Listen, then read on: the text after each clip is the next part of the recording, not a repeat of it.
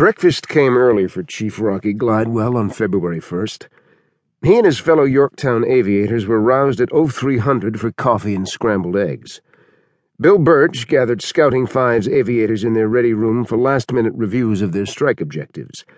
Cigarette smoke hung heavy in the air as pilots scribbled important data on their chart boards. It was crucial for all involved to understand Point Option, the place in the ocean where their carrier was expected to be upon returning from their strikes.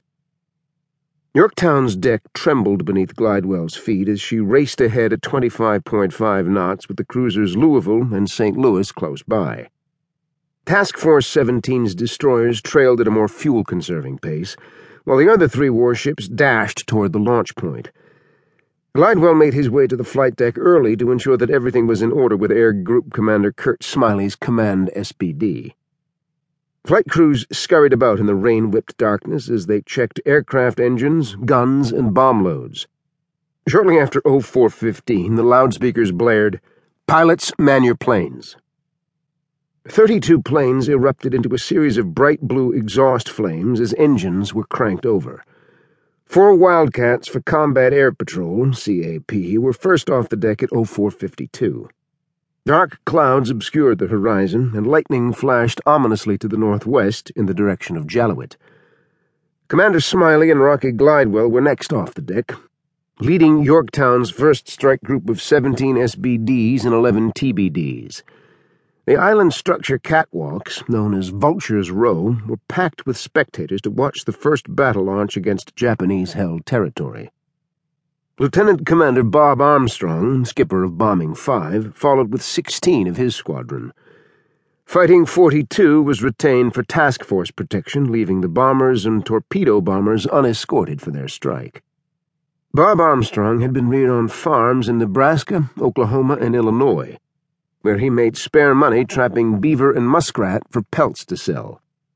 He graduated from the Naval Academy in nineteen twenty-six along with Lieutenant Commander Bill Hawley Hollingsworth. The two buddies later became brothers-in-law by marrying sisters Thelma and Mildred Stallworth. Barham Armstrong took command of Yorktown's V B five in early nineteen forty-one, and Muir Edward Arnold moved up to become Yorktown's air officer. Approaching thirty-eight years of age, Armstrong was nicknamed Pappy by his younger pilots and enlisted men. As fate would have it, Pappy and his brother-in-law Holly Hollingsworth were both leading their respective dive bomber squadrons from Yorktown and Enterprise into the pre-dawn skies on February first to finally strike back against the powerful Imperial Japanese Navy. Each S B D throttled down the darkened flight deck and pulled up into complete darkness, switching to instruments as soon as the plane was in the air.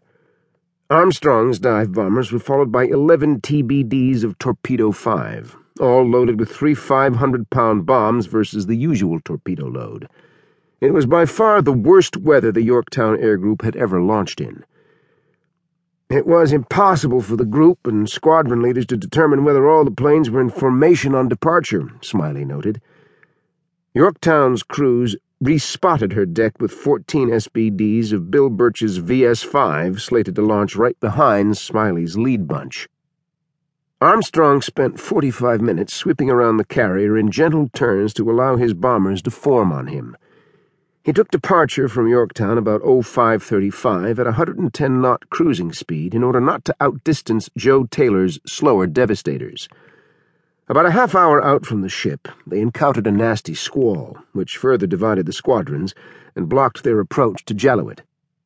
Lousy luck to come this far to try to crank up the Navy's and the country's morale only to have this kind of weather, wrote Seaman Second Class Lynn Forshey, an Iowan reargunner flying with V B five's Ensign Jim Crawford.